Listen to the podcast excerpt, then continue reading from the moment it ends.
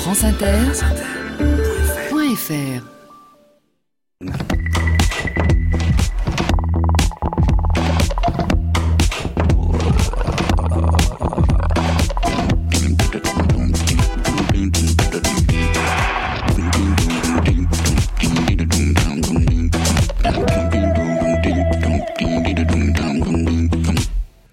Bonjour à tous. Sur les épaules de Darwin, sur les épaules des géants. Se tenir sur les épaules des géants et voir plus loin, voir dans l'invisible, à travers l'espace et à travers le temps. Nous avons une étonnante capacité à animer le monde, à distinguer immédiatement, automatiquement, inconsciemment dans ce qui nous entoure, la présence d'un visage, comme si nous étions aimantés par toute forme qui ressemble à un visage.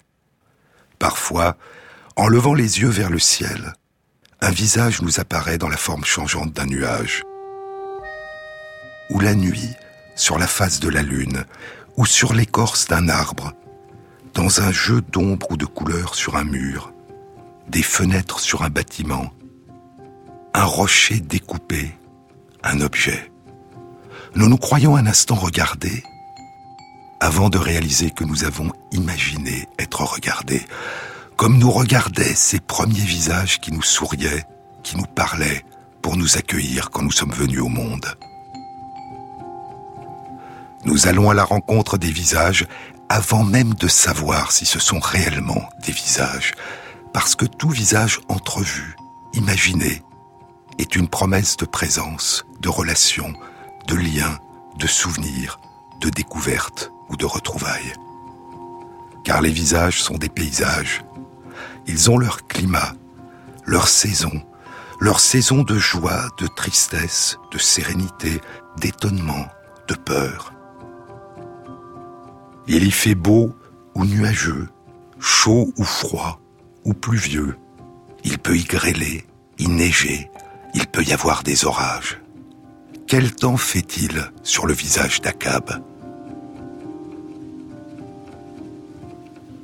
C'est dans un beau livre de l'écrivaine américaine Sina Jeter Nasland, qui n'a pas été traduit en français, Ahab's Wife or the Stargazer, la femme d'Akab, ou celle qui scrute les étoiles, la femme du capitaine Akab, le capitaine à la jambe d'ivoire, le héros du grand livre de Melville, Moby Dick, qui compte de façon hallucinante la quête dans laquelle s'est lancé Akab, le capitaine du baleinier le Pequod.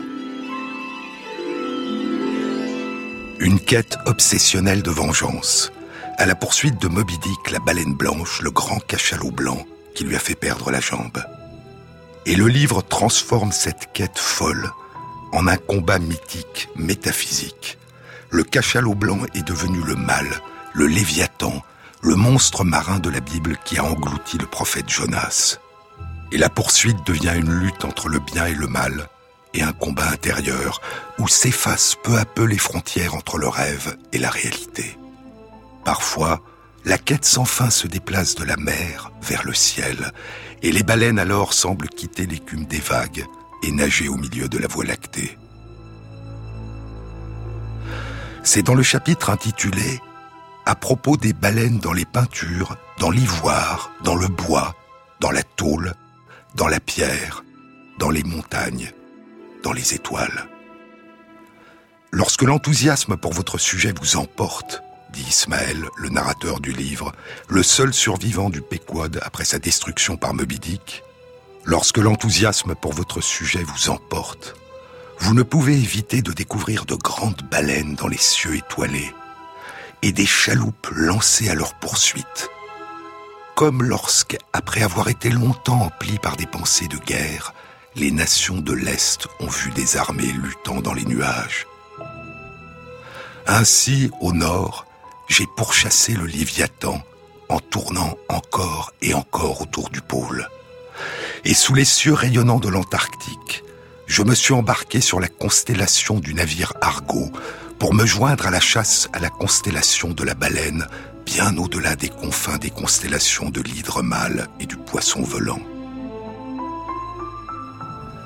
avec des ancres de frégate pour mort de bride et des faisceaux de harpons pour éperons, J'aimerais pouvoir enfourcher cette baleine et bondir au-delà de la voûte céleste pour voir si les cieux fabuleux ont bien planté leurs innombrables tentes plus loin que ne peut porter mon regard de mortel.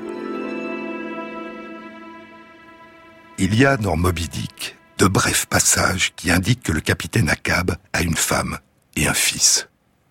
L'un de ces passages se trouve vers la fin du livre, dans le chapitre intitulé La Symphonie. Akab et Starbuck, le commandant second du Pequod, sont sur le pont du navire. C'était un jour clair, bleu acier. Le ciel et la mer se fondaient dans une couleur azur. Voûté, replié sur lui-même, solide mais hagard, inflexible, les yeux brillants comme des braises qui continuent à rougeoyer dans les cendres des ruines, Akab, infatigable, se tenait dans la clarté du matin. Starbuck voyait le vieil homme, le voyait, la façon dont il se penchait par-dessus bord, et il lui semblait entendre dans son propre cœur les immenses sanglots qui vidaient la sérénité tout autour. Faisant attention à ne pas le toucher et à ne pas se faire remarquer, il s'approcha de lui et resta debout près de lui. Akab se retourna. Starbuck Monsieur Oh, Starbuck C'est un vent doux, doux, et un ciel doux. En un jour comme celui-ci, avec une douceur comme celle-ci, j'ai frappé ma première baleine, moi, un garçon harponneur de 18 ans. Il y a 40, 40, il y a 40 ans de ça. 40 ans de chasse continuelle à la baleine, 40 ans de privation, de danger et d'orage, 40 ans sur la mer impitoyable. Pendant 40 ans, moi, Akab, j'ai abandonné la terre paisible pendant 40 ans pour faire la guerre aux horreurs des grands fonds. Oui et oui, Starbuck. Sur ces 40 ans, je n'en ai pas passé trois à terre. Quand je pense à cette vie que j'ai menée, la désolation et la solitude qu'elle a été, quand je pense à tout ça, et comment pendant 40 ans je me suis nourri d'aliments desséchés, salés, un symbole adéquat pour la nourriture desséchée dont j'ai alimenté mon âme, pendant que le plus pauvre des hommes à terre a eu chaque jour des fruits frais à portée de main et a rompu le pain frais au lieu de ma croûte moisie. Et j'étais au loin, à des océans de distance de cette toute jeune femme que j'ai épousée alors que j'avais 50 ans passés. Et je suis parti pour le Cap Horn le jour suivant. Une épouse. Une épouse, plutôt une veuve avec un mari vivant, oui, quand je l'ai épousée, j'ai fait de cette pauvre fille une veuve Starbuck.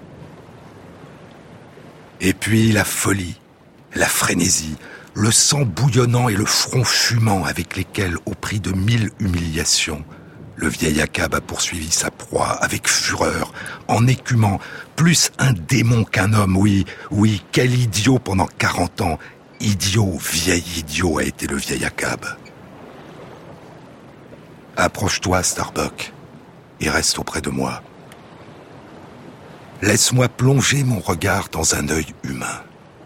C'est mieux que de plonger son regard dans la mer ou dans le ciel, mieux que de lever son regard vers Dieu. Par la terre verdoyante, par le foyer de la cheminée, c'est la lunette magique, mon vieux. Dans ton œil, je vois ma femme et mon enfant. Oh, mon capitaine, dit Starbuck, Oh mon capitaine, mon capitaine, noble âme, noble vieux cœur, enfin. Pourquoi faut-il que quelqu'un se lance à la poursuite de ce poisson haï? Finissons-en. Fuyons ces eaux mortelles, rentrons à la maison, partons, partons. Laissez-moi à l'instant modifier notre route. Avec quelle joie, avec quel bonheur, ô mon capitaine, nous serons émerveillés en route pour revoir notre vieille île de Nantucket. Je crois, monsieur, qu'ils ont quelques journées d'un tel bleu, aussi bleu que celle-ci, à Nantucket. Ils en ont, ils en ont, dit Akab. Je les ai vus certains jours d'été. À peu près en ce moment. Oui, c'est l'heure de sa sieste de midi maintenant.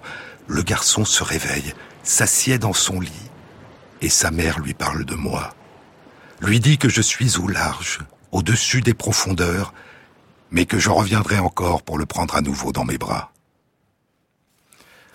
C'est à partir de ces brefs passages de Moby Dick, c'est à partir de cette évocation fugitive de la femme et du fils du capitaine Akab que Sina Jeter Nasland a imaginé la vie de la jeune épouse du capitaine Akab, à laquelle elle a donné le nom de Una Spencer dans son roman La femme d'Akab ou celle qui scrute les étoiles. Un roman dont l'héroïne fictive est l'épouse du héros fictif d'un autre roman. Une mise en abîme une femme dont l'existence n'a été mentionnée que dans quelques lignes d'un livre, et qui se déploiera au long de plus de 650 pages dans un autre livre, qui commence ainsi.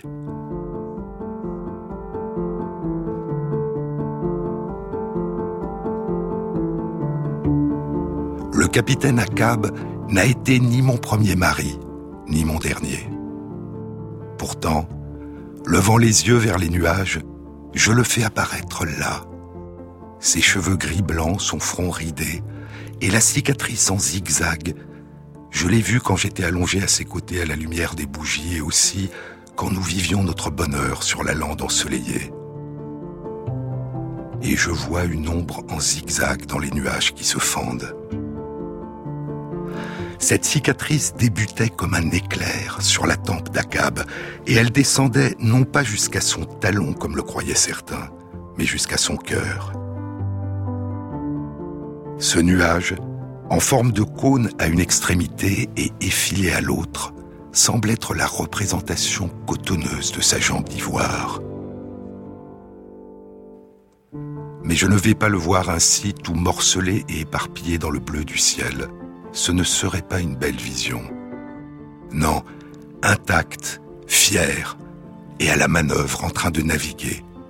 Mais sa forme est changeante. Hier, quand j'ai levé le visage vers le ciel, j'ai vu l'image non pas de sa silhouette entière, mais seulement de sa tête nuageuse, un portrait qui tournait les yeux vers moi par-dessus son épaule. Quel temps fait-il sur le visage d'Akab? Pour moi maintenant, comme cela a toujours été le cas lorsqu'il me regardait et ne voyait personne d'autre que moi, son visage est doux et lumineux, même si c'est une luminosité sauvage, blanche, éclatée.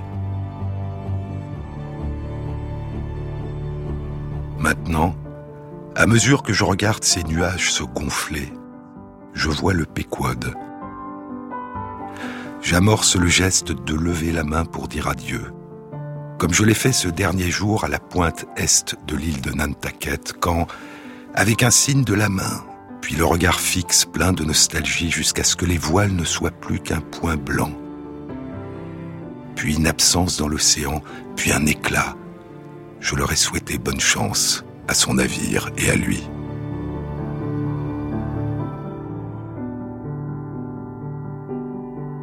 Sur les épaules de Darwin, Jean-Claude Amezen sur France Inter.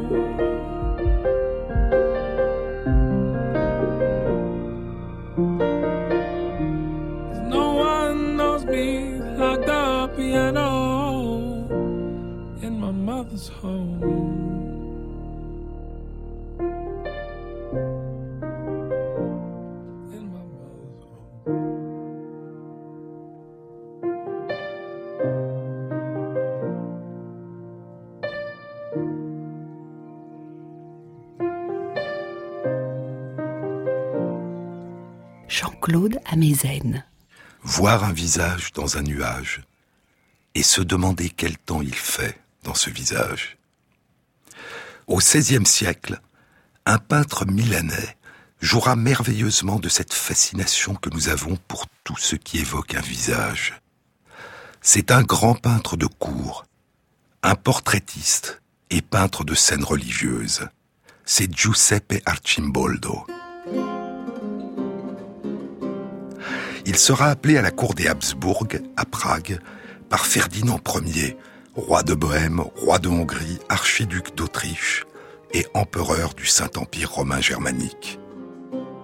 Archimboldo demeurera sous le règne de son fils l'empereur Maximilien II, qui fera de lui le portraitiste de la cour impériale, et sous le règne du fils de Maximilien, l'empereur Rodolphe II, qui donnera à Archimboldo le titre de comte palatin.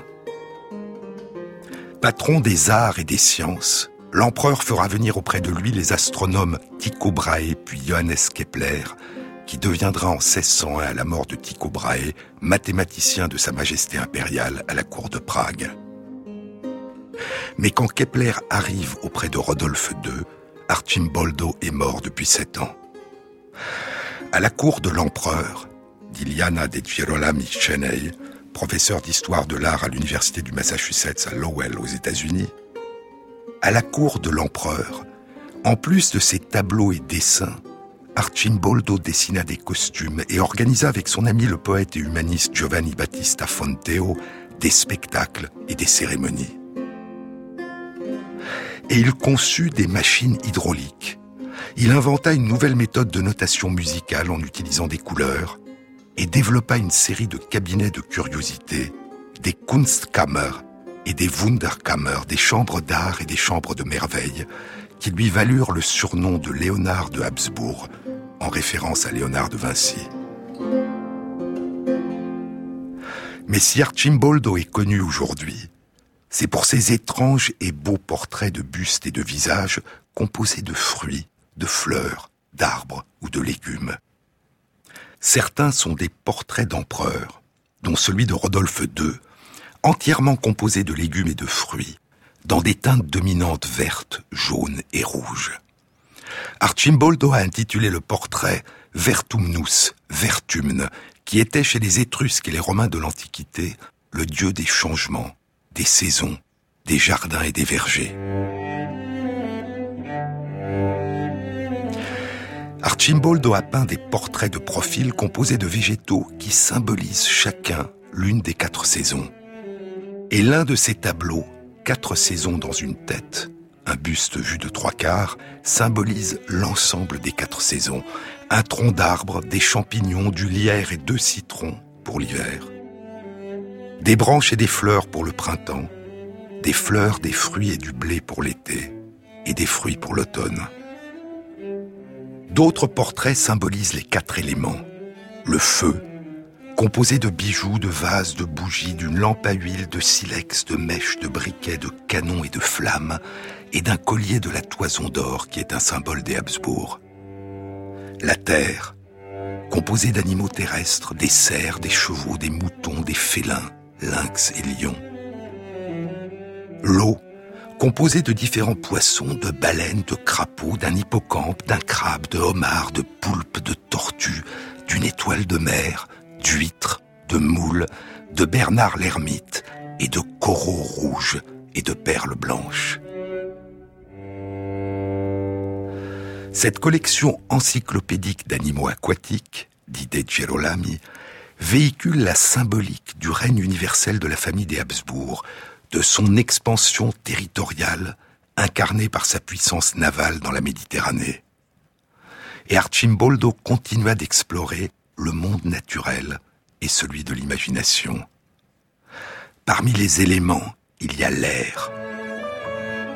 La tête, poursuit De Girolami, la tête est composée d'une nuée d'oiseaux extrêmement dense qui donne l'illusion d'une chevelure. On identifie aisément un corbeau, une fauvette, des chouettes, et notamment un gros pan sur le torse, un symbole de la dynastie, et l'aigle, le symbole de l'empire. De petits oiseaux chasseurs et des perroquets forment la couronne, une dinde forme le nez, les queues d'un faisan et d'un coq forment la bouche et la barbiche. Le bec ouvert d'un canard forme les yeux. Et une oie, un cygne, un perroquet et une chouette forment le cou ou le col de l'air. Dans cette personnification de l'air, les oiseaux évoquent l'espace et le vent, un majestueux royaume. Il y a aussi les métiers. Le sommelier, composé d'un tonneau, de carafes, de cruches et de paniers. L'amiral, composé de poissons, de crabes, d'anguilles et de coquillages. Ou le bibliothécaire, un étrange et beau personnage, composé de livres, dont les cheveux sont formés par un livre ouvert, dont les pages se dressent vers le haut et les côtés, en éventail. Des lentilles optiques forment les yeux, dit De Girolami, et un rideau théâtralement élaboré, qui repose partiellement sur l'épaule gauche de l'érudit, lui sert de vêtement d'apparat et drape le côté gauche du savant. Les franges d'un livre forment ses doigts. Il s'agit de la personnification d'un homme de lettres. Les plus surprenants tableaux d'Archimboldo sont ceux qu'il appelle les portraits réversibles.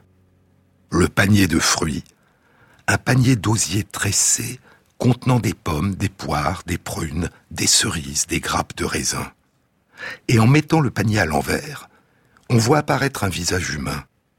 La testa reversibile con cesto di frutta, la tête réversible avec panier de fruits. Ou encore le plat de légumes, une bassine contenant des légumes, des oignons, des poireaux, des carottes, des navets, des champignons, et quand on met la bassine à l'envers, c'est un visage humain qui rit. L'ortolano, le jardinier ou l'homme potager. Ce sont des calembours visuels, dit Liana de Girolami.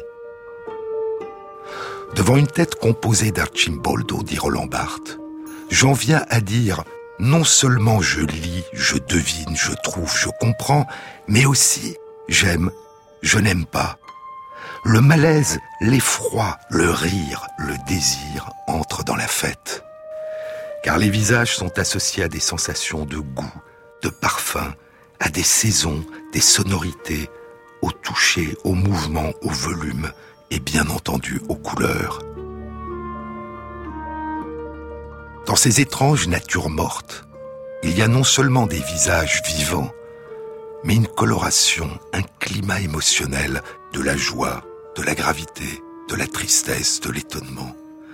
Et probablement aussi pour Archimboldo et pour ceux à qui s'adressaient ces tableaux, il y avait aussi une signification cosmologique, une relation, une correspondance entre l'humain et la nature, entre le microcosme humain et le macrocosme. Et peu importe de quoi un visage est fait, c'est à sa forme que nous le reconnaissons. Une étude publiée en 2012 indique que des bébés de 7 mois reconnaissent la présence d'un visage dans les tableaux de fruits et de légumes d'Archimboldo. Il suffit de quelques taches qui sont à peu près situées là où sont situés nos yeux et notre bouche pour qu'un visage apparaisse à notre esprit. C'est la structure géométrique de l'ensemble, et en particulier les positions respectives des yeux et de la bouche et leurs distances respectives, qui fait émerger en nous la notion de visage. C'est un processus de reconnaissance globale. Ce qui est reconnu comme visage, c'est plus que la somme de ses parties, c'est la nature des relations entre ces parties.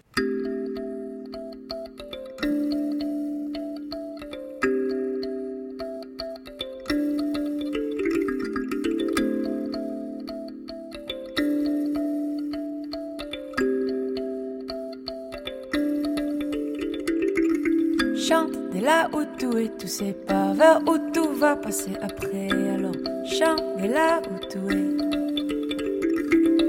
Chante là où tout est, tu sais pas vers où tout va passer après. Alors chante là où tout est. Chante tes et chante ta rage, chante les rencontres et les voyages, les coins de rue, les petits passages, chante pour les fous, chante pour les sages.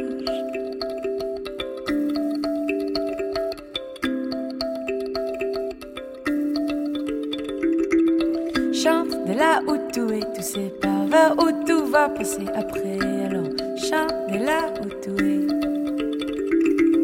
Chante qui tout est, quitte ce que tu sais, qui est tout sans, tous ces pensées qui vont peser sur tous tes sens, les chantes, les cachent dans les silences.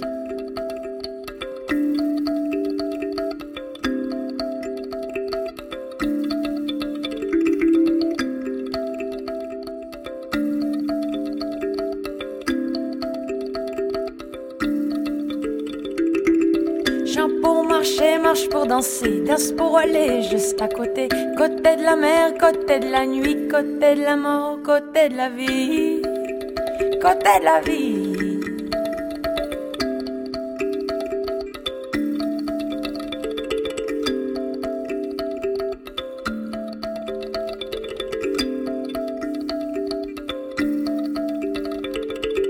Chante pour celui qui baisse la tête, pour les enfants qui font la fête, ces gens qui ont oublié que eux aussi ils peuvent chanter.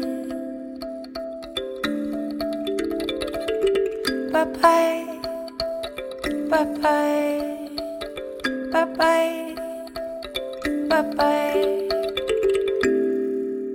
Jean-Claude Amezen sur France Inter. Le 25 juillet 1976, le vaisseau spatial Viking One est depuis un peu plus d'un mois en orbite autour de la planète Mars. Cela fait 20 jours que le module d'atterrissage s'est posé sur la surface de la planète rouge. Et le vaisseau spatial en orbite prendra en tout 18 clichés d'une région de l'hémisphère nord de Mars qui a été appelée la Sidonia. Et sur l'une de ces photos, prise le 25 juillet 1976, il y a un visage humain. Un visage en relief, deux yeux, un nez, une bouche, un visage entouré de longs cheveux.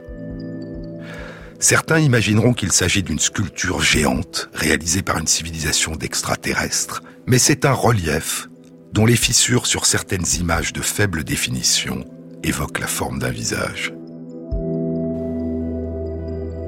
C'est un exemple de pareidolie, du grec para à côté d'eux, et eidolon, fantôme, simulacre, le diminutif d'eidos, apparence, forme, image. Une pareidolie, c'est voir distinctement, dans une forme ambiguë, le simulacre, le fantôme d'une forme familière que l'on connaît bien, mais qui n'est pas là. Voir distinctement un visage, qu'est-ce que voir? Chaque acte de perception, dit le neurobiologiste Gerald Edelman, chaque acte de perception est en partie un acte de création. Pour le chercheur en neurosciences Ramachandran, voir, c'est en permanence tenter de résoudre une énigme. C'est en permanence tenter de découvrir une autre réalité derrière celle que nous percevons, reconstruisons, réinventons. C'était depuis longtemps, très longtemps pour nos lointains ancêtres, dit-il, tenter de découvrir par-delà les apparences ce qui pourrait leur sauver la vie. distinguer quelques taches de couleur jaune parmi les feuilles d'un bosquet. Et soudain, à partir de ces taches jaunes se construit et émerge dans la conscience une image nouvelle jusque-là invisible, l'image d'un lion. Entrevoir près de soi dans la pénombre deux petits traits sombres surmontant un autre trait sombre, et voir soudain apparaître l'image d'un visage, connu ou inconnu, ami ou menaçant. Voir, pour Ramachandran, c'est à la fois un émerveillement, une confrontation à l'énigme que nous pose chaque image, et le plaisir intense de résoudre ces énigmes. Être en permanence devant toute image, en train de la construire, de la reconstruire, de lui chercher et de lui donner un sens sans même le savoir.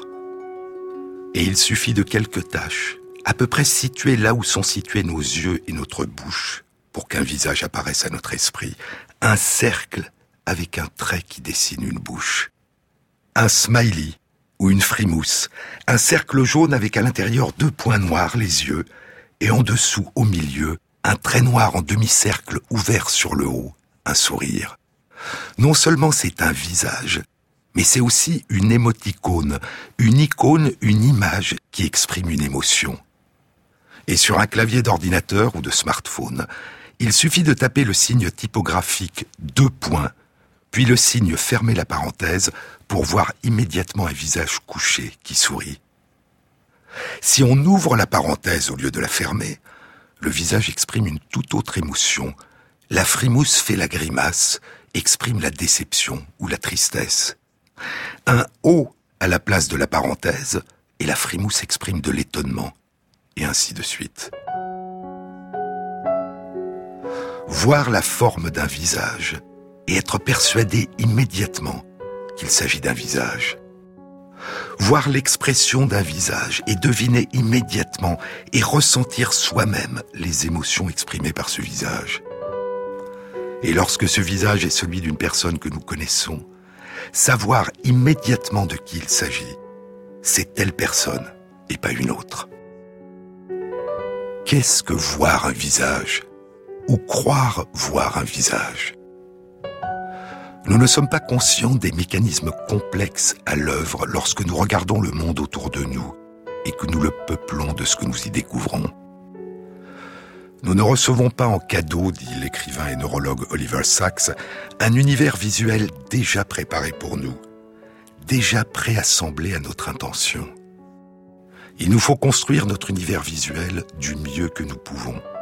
Et cette construction nécessite dans le cerveau des étapes d'analyse et de synthèse à de nombreux niveaux différents.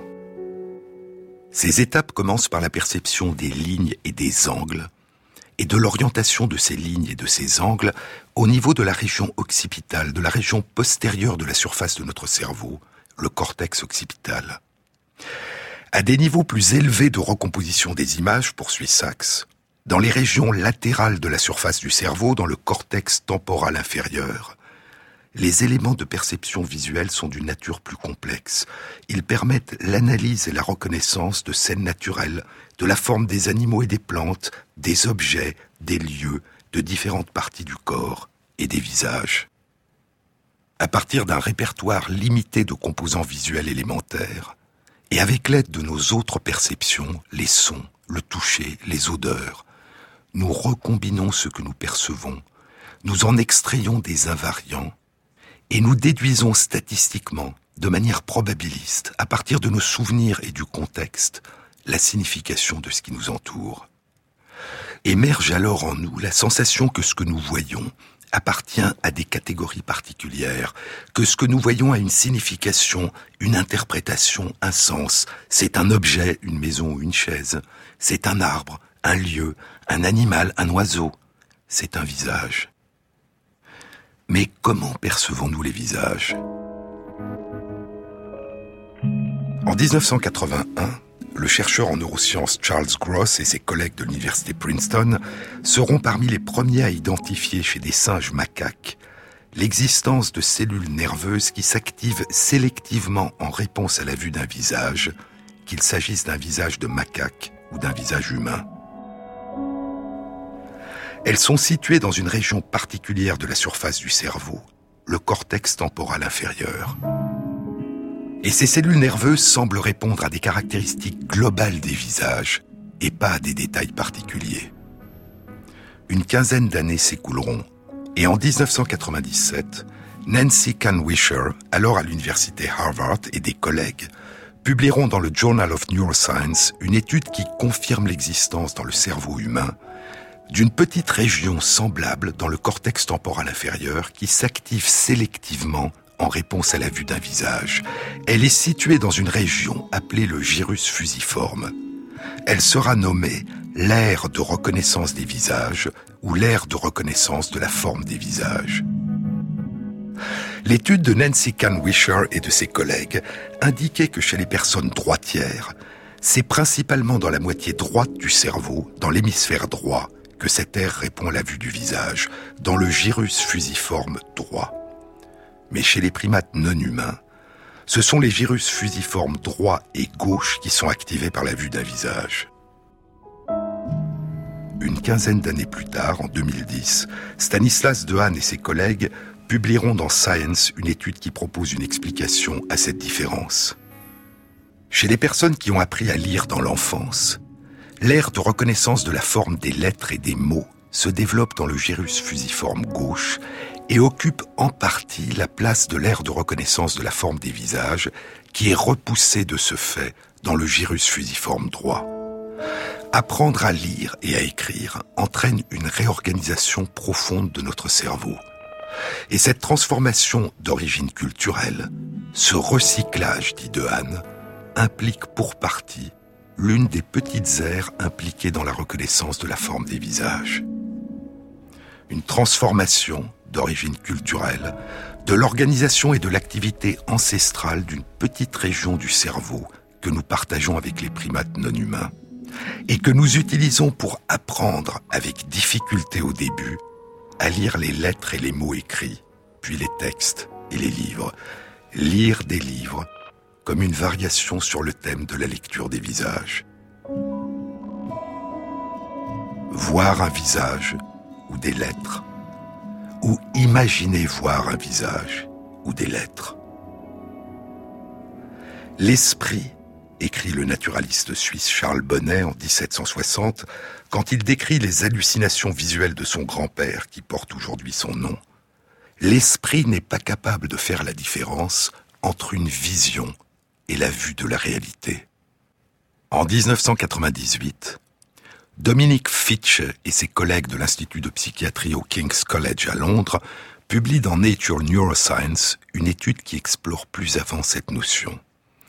Ils ont réalisé une imagerie cérébrale chez des personnes qui vivent des hallucinations visuelles au moment où elles vivent leurs hallucinations. Certaines de ces personnes ont des hallucinations de visage, elles voient des visages devant elles alors qu'il n'y en a pas. Et pendant les hallucinations de visage, Fitch et ses collègues observent une hyperactivation du gyrus fusiforme droit, où est située l'aire de reconnaissance des visages, et cette hyperactivation cérébrale précède de plusieurs secondes la survenue des hallucinations. Plus tard, d'autres études montreront une hyperactivation du gyrus fusiforme gauche, où est située l'aire de reconnaissance de la forme des lettres et des mots, pendant les hallucinations qu'on appelle lexicales, lorsque des personnes voient des mots devant leurs yeux alors qu'il n'y en a pas. Il y a les hallucinations et il y a les pareilles-de-lit de visage, l'illusion fréquente, banale, de voir clairement un visage dans une forme qui n'est pas un visage, être persuadé un instant que l'on a vu un visage dans la forme d'un nuage, d'un rocher ou à la surface d'un pain grillé. En 2014, une étude était publiée dans Cortex. Elle était animée par deux chercheurs de l'Université de Toronto au Canada et de l'Académie des sciences de Pékin. Le titre de l'étude était étrange. Voir Jésus dans un pain grillé. Le but de l'étude était d'explorer si les pareilles-de-lit de visage activent aussi, comme la vue d'un vrai visage et comme les hallucinations de visage, les cellules nerveuses dans le gyrus fusiforme droit. Les chercheurs avaient présenté aux participants dans plusieurs séries d'expériences des images parsemées de points répartis de façon aléatoire. Et ils avaient dit aux participants lors de certaines de ces expériences qu'il y avait dans la moitié de ces images, mais sans leur dire lesquelles, des images de visages ou des images de lettres de l'alphabet. Et dans un tiers des expériences où on leur avait dit qu'il y avait soit des visages, soit des lettres, les personnes ont dit avoir vu distinctement des visages ou des lettres. Et lorsque les personnes disaient voir un visage, l'imagerie cérébrale révélait une activation des cellules du gyrus fusiforme droit, comme lorsqu'elles voyaient une photo d'un visage. Et lorsque les personnes disaient voir une lettre de l'alphabet, c'étaient les cellules du gyrus fusiforme gauche qui s'activaient, comme lorsqu'elles voyaient une photo d'une lettre de l'alphabet. Il suffisait de penser qu'il y avait peut-être un visage ou une lettre dans le nuage de points pour voir soudain ce qu'on attendait émerger dans la conscience. L'attente favorise les pareidolies. Se préparer à voir, c'est se préparer à imaginer ce qui n'est pas là, à l'inventer, à le créer, et à le faire émerger en nous, devant l'œil de notre esprit, comme si c'était là, devant nos yeux.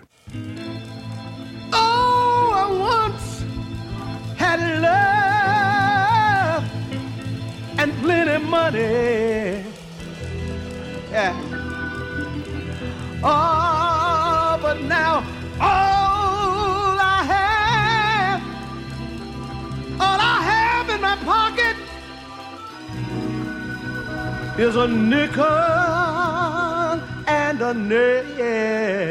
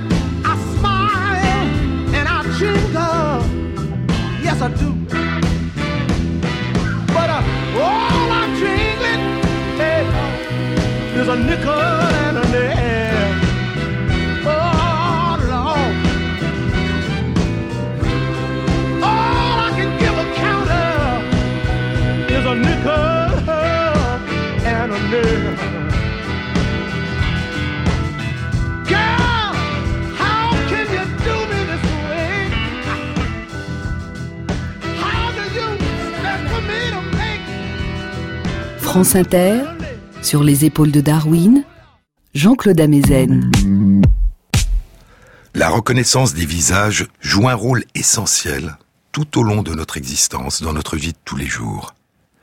Et une étude publiée dans Science il y a six mois, en janvier 2017, indique que cette capacité à reconnaître les visages s'améliore progressivement durant notre enfance. L'étude était animée par Kalanit Grill Spector de l'université Stanford aux États-Unis, qui explore depuis plus de dix ans les mécanismes impliqués dans la réponse à la vue d'un visage. Les chercheurs avaient comparé par imagerie cérébrale, chez des enfants âgés de 5 à 12 ans et chez des adultes jeunes âgés de 22 à 28 ans, l'activation des aires de reconnaissance des visages en réponse à la vue d'un visage et l'activation des aires de reconnaissance des lieux en réponse à la vue d'un lieu. L'étude indique d'une part que la réponse sélective des aires de reconnaissance des visages devient de plus en plus importante avec l'âge, ce qui n'est pas le cas de la réponse des aires de reconnaissance des lieux qui reste la même. Et d'autre part, que la capacité à se souvenir de différents visages augmente avec l'âge, alors que la capacité à se souvenir de différents lieux demeure la même. Et ces modifications s'accompagnent dans le cerveau d'une augmentation de volume des aires de reconnaissance des visages avec l'âge, alors que le volume des aires de reconnaissance des lieux reste inchangé. Ce développement sélectif des aires de reconnaissance des visages n'est pas dû à une augmentation du nombre de cellules, mais semble dû à une augmentation de la densité des ramifications et des arborisations des dendrites, qui établissent des connexions, des synapses entre les cellules nerveuses de ces régions. C'est comme des arbres dans une forêt, disent les chercheurs. À mesure que les arbres poussent, même si le nombre d'arbres n'augmente pas, les branches des arbres deviennent plus grosses, plus denses, plus ramifiées et plus complexes.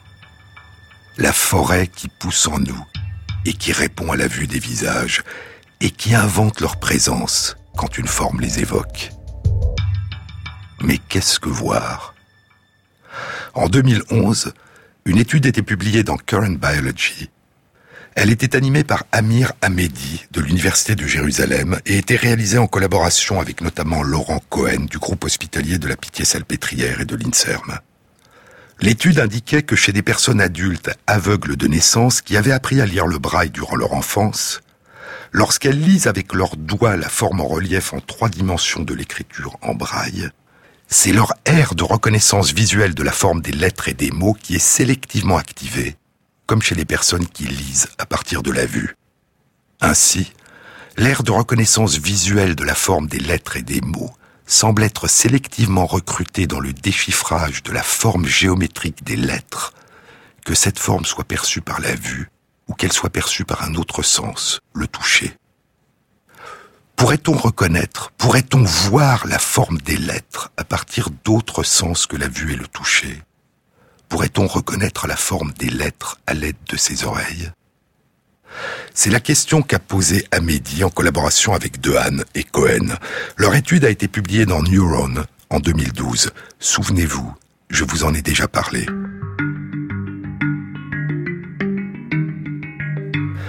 Les chercheurs ont utilisé un algorithme particulier, un programme informatique appelé Voice, qui transforme des images visuelles en des paysages de son. Des personnes aveugles de naissance ont été capables, après quelques dizaines d'heures d'apprentissage, de reconnaître la forme des différentes lettres de l'alphabet hébreu, non pas à partir des points qui correspondent à sa transcription en braille, mais à partir de la forme même des lettres de l'alphabet telles qu'elles sont vues par des personnes voyantes. Et l'étude indique que cette reconnaissance de la forme des lettres de l'alphabet hébreu à partir de ces paysages de son active sélectivement dans le cortex visuel l'aire de reconnaissance visuelle de la forme des lettres et des mots. Deux ans plus tard, en 2014, Elias Triem Amit et Amir Hamedi publient une autre étude dans Current Biology. Les chercheurs ont appris à des personnes aveugles de naissance, à l'aide du programme Voice, à reconnaître à partir des paysages de son, non pas les lettres de l'alphabet, mais la forme des corps et leur posture. Après un apprentissage de quelques dizaines d'heures, les personnes pouvaient décrire correctement la forme et les postures du corps que décrivaient les paysages de son qu'elles avaient entendus.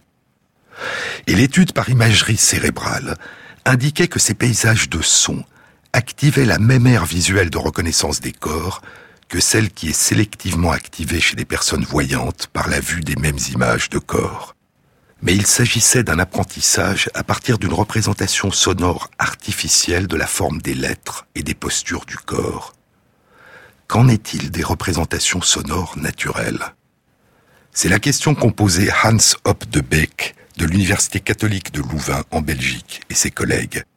Et leur étude a été publiée il y a un mois, en mai 2017, dans les comptes rendus de l'Académie des sciences des États-Unis. Les chercheurs ont analysé de manière comparative, par imagerie cérébrale, la réponse des aires visuelles de reconnaissance des visages, des parties du corps, des lieux ou paysages et des objets D'une part chez des personnes voyantes qui voyaient de brefs films, et d'autre part chez des personnes aveugles de naissance qui écoutaient des enregistrements sonores des mêmes scènes que celles qui étaient présentées sur les films. En ce qui concernait les lieux, les films et les enregistrements sonores concernaient des vagues s'écrasant sur une plage, une forêt, une gare, un restaurant, un lac, etc. En ce qui concernait les objets, c'était une voiture en train de démarrer, une machine à laver en train de fonctionner, un verre qu'on remplit d'eau, un ballon qui rebondit sur le sol, etc. En ce qui concernait les parties du corps, c'était des applaudissements, des pieds nus marchant sur le sol, un claquement de doigts. Et en ce qui concernait les visages, c'était une personne en train de rire, ou de siffler, ou de mastiquer, ou d'envoyer un baiser. Et l'étude indique que chez les personnes aveugles de naissance, l'écoute des différents enregistrements activait les mêmes régions de reconnaissance visuelle des visages ou des parties du corps ou des lieux ou des objets que chez les personnes voyantes en train de regarder les films. C'était aussi le cas, mais de façon beaucoup plus faible et beaucoup moins nette, chez les personnes voyantes lorsqu'elles écoutaient les enregistrements sonores. Et ainsi, certaines régions du cortex visuel qui sont impliquées dans l'interprétation du monde qui nous entoure semblent avoir de manière innée des capacités de représentation abstraites, indépendantes du type de perception sensorielle qui est mise en jeu, la vue, le toucher ou l'audition. Et l'incapacité de voir à la naissance entraîne une réorganisation du cerveau qui favorise le traitement sélectif des sonorités qui évoquent le visage, les parties du corps, les lieux et les objets, dans les mêmes aires visuelles de reconnaissance du visage, des parties du corps, des lieux et des objets, qui apprennent à répondre à la vue chez les enfants voyants. Mais il y a probablement une certaine naïveté, écrivait il y a quelques années un chercheur dans Nature, à se limiter à rechercher chez des personnes non voyantes des similarités avec des personnes voyantes. De telles approches sont élaborées et testées par des chercheurs voyants, du point de vue des voyants. Et elles méconnaissent la possibilité que les personnes aveugles aient aussi la capacité de faire émerger, à partir de certaines régions de leur cerveau, des représentations du monde qui n'ont peut-être aucun équivalent chez les personnes voyantes, et pour lesquelles les mots mêmes qui permettraient de les décrire pourraient nous manquer.